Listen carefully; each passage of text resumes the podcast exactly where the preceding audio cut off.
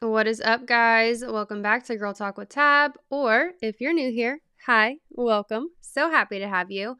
I'm your host, Tabitha. And before we get started, I was informed by my nine year old son that I have to let everybody know that he made the new little jingle that you heard at the beginning of this episode. So thank you, Connor, baby. Mama loves you.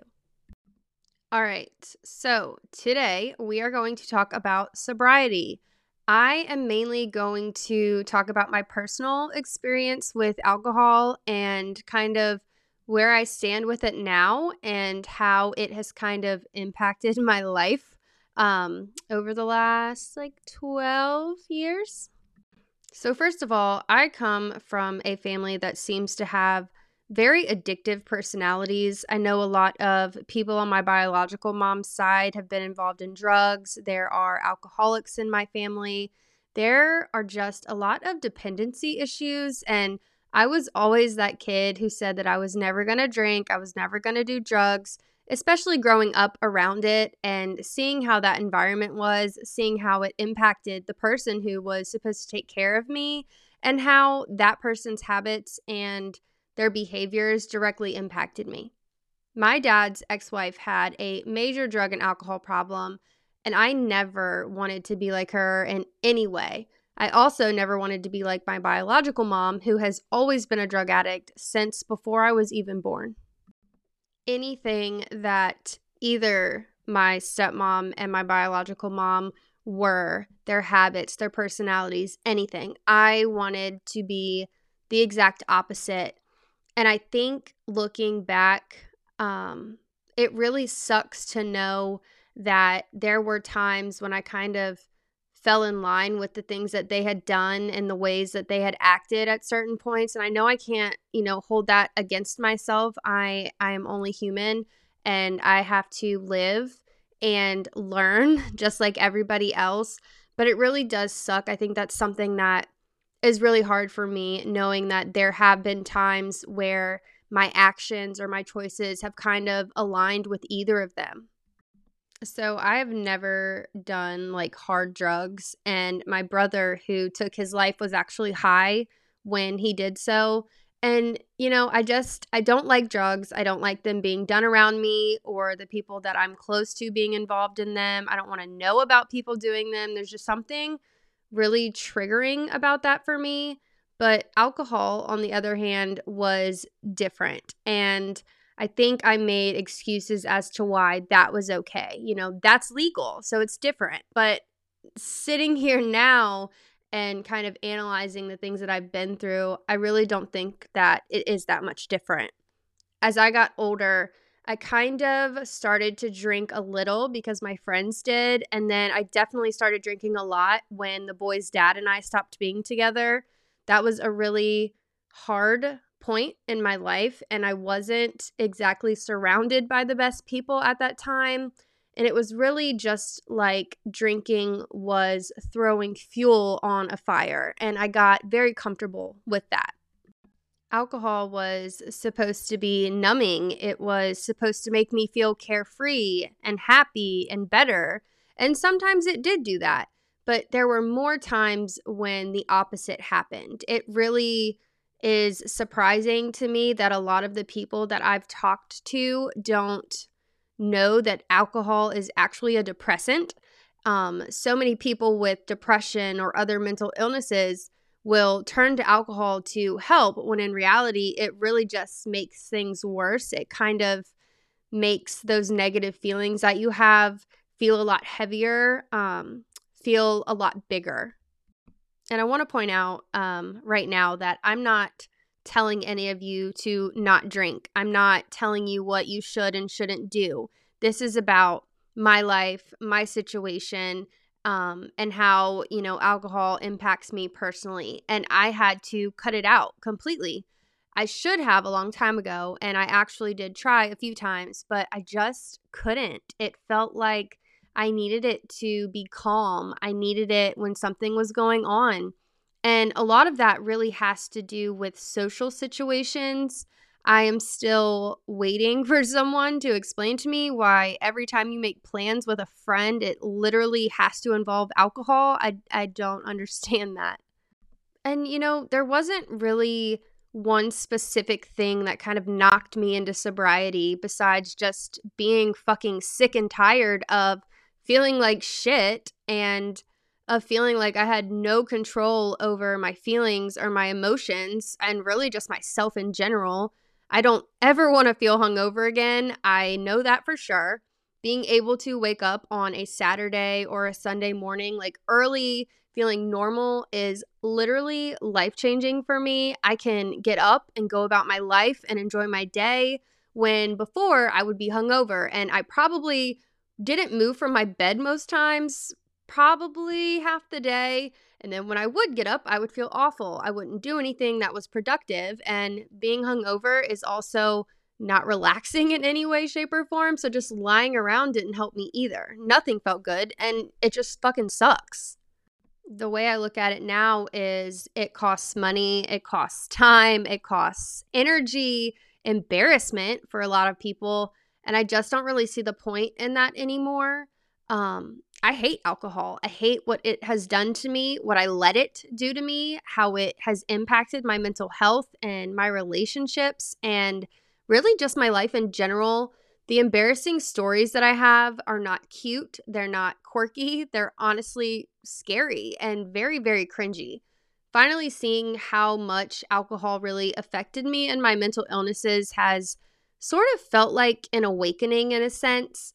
And it took me a long time to get to this point, but I don't really ever want to look back now. I know that I don't need alcohol at all. I don't need it to feel calm or to let loose or to have a good time anymore. And I definitely used to feel like I absolutely needed it for all of those things.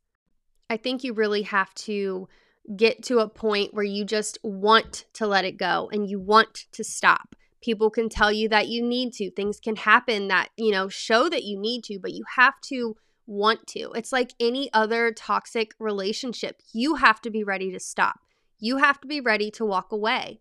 A lot of you know about my car crash a few years ago, and you would have thought that that would have been it for me. That would have been my rock bottom and my wake up call, but it wasn't. I was not ready to let go of alcohol. I wasn't ready to know what life felt like without having that crutch. I feel like life looks and feels so different now. It's more clear, it is more calm. I feel healthier, I feel more aware, more capable. I know that not everybody has the same relationship with alcohol that I have, but I also know that there are a lot of people who abuse alcohol and they truly can't see that. You know, they don't realize that. Being sober around drunk people Whew, that is the wildest thing. I literally will sit there in horror, okay, wondering what the hell is happening around me, wondering if I ever looked that way or acted that way. And I know that I did. The embarrassment transfer for me now is very real. And I don't want this to come off like I'm judging because I'm not. You know, it's just, it's very intense to be on the other side and to see how alcohol impacts people and there are a lot of times when it really makes me sad because you get to this point where you don't know what you're saying, you don't know what you're doing, and you are acting extremely out of character. And I know that a lot of people are social drinkers, and I used to be myself, but that always makes me wonder who are we socializing with that we can't just be around and enjoy life? Like, why can't we do something sober? Why can't we go and make actual memories and do things that we're going to remember. I have been friends with a lot of people whose drinking is very out of control and there was always like like a pressure, I guess, to keep up. And then it's like you get to a point where it's about okay, well, who can drink more? And that's just not healthy. I was best friends with someone for years and years and years, like considered them to be family. And alcohol was literally like the main thing that we had in common. It was what we were always doing, what we always turned to. It was the one thing that we did when we were together. And I remember the times when I couldn't participate in certain activities because I had a very different life. I had different responsibilities. In those situations, I was made to feel like shit and completely, really just embarrassed by this person for not drinking. And there was actually a situation that was really the last straw for me with that friendship after all of those years of that toxic relationship with alcohol and with each other, where I had to go. I had to pick up my kids and I couldn't sit there and, you know, get hammered. I couldn't drink at all. And this person was already drunk. They broke my phone. They hid my keys. They threw a drink on me. They flicked a cigarette at me. They got on top of my car, literally got on my car and was just kicking the shit out of it. And I remember I felt so afraid of this person. I had never once felt that way around them before. And after getting out of that situation, they blew up my phone. They were calling me every name that you can think of, every single name. They were just tearing me apart. And the next day, they were profusely apologizing and blaming alcohol, which is so easy to do. We've all done that, right? Like, oh, I was drunk. I didn't mean it. And fuck that. Okay? Like situations like that are so upsetting and I I know that we all have a drunken story where we acted completely out of character and we have laid blame on alcohol but that does not justify or excuse the behavior. It can't. That feeling of losing control, like becoming someone that you're not, is so scary because I knew this person. I loved this person. This person was important to me. And, you know, I loved their personality, I loved who they were, but it was so. It was so far gone to me. That situation was so out of control. And I know that that person would not have acted that way if they weren't drunk. But then I'm like, how would they have acted, you know, if I was drunk? Were they already angry about something? Like, it, there were so many mixed emotions. And just thinking about all the times where I was that person, where I was acting out of character, where I was drinking and I was angry or sad, and I had like this floodgate of emotions and I projected them onto other people or onto other situations I hate thinking about that. It sucks. It really, really sucks. I haven't talked a lot about being sober. Um, I literally just did it and I didn't really say anything to anybody. It was a small idea I had. It was, oh, well, I'm sober curious. And then that simple thought turned into me really just making a decision. And the last time I drank, I had, I think, two or three drinks and I was just like, no, like, this isn't for me. I don't want this. And I have not had a drink since. So, thinking about every situation that I've been in where there was something scary or negative going on after I got drunk, it always came from something that was going on when I was sober that I couldn't deal with or I wouldn't deal with or I didn't want to deal with. It always came from something you know, that happened that I didn't want to face. And then I would drink and everything would just be worse. And I would project onto a different situation. And looking back, alcohol has never served me in any way. It made me anxious. It made me act out of character. It made me toxic. It made me dangerous. It has definitely put me in very dangerous and scary situations. It made me think that I had so much in common with people that I wouldn't even speak to if I was sober. It stole a lot of my money, my days, my energy, and really a lot of my personality. It's hard to sit here and say those things out loud and really acknowledge it, but I know that it's all true and it's really important so many people have and still do abuse alcohol without realizing it or without acknowledging it. So many people use it as a coping mechanism. And I mean, it's really easy to do so. I know, I did it all the time.